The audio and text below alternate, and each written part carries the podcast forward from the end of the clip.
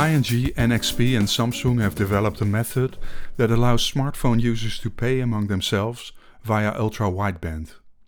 According to the parties, the method called Near is the first peer to peer payment application where users pay by holding the phone close to each other. Users therefore do not have to look up a username, email address, or telephone number first. According to ING, the function can be used for, among other things, paying at flea markets and sharing the bill in catering with people for whom you don't have contact details.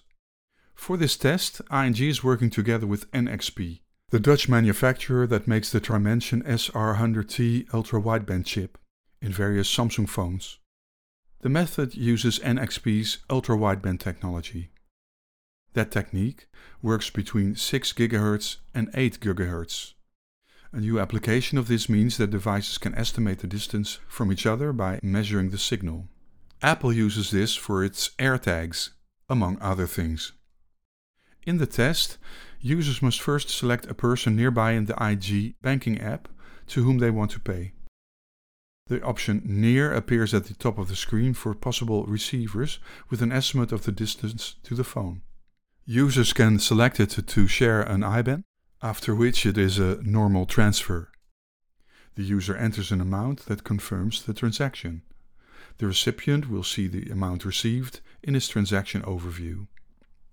To use the payment method, both users must have Near on their phones and the devices must support ultra-wideband.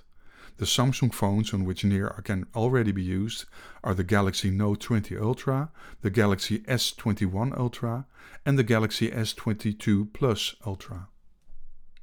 The technology will be further tested in the Netherlands by ING and NXP in the second half of this year. Subsequently, the next steps will be examined to actively involve customers in the further development. Please visit connectivepayments.com slash insights for more insights on the payments industry and subscribe to this podcast.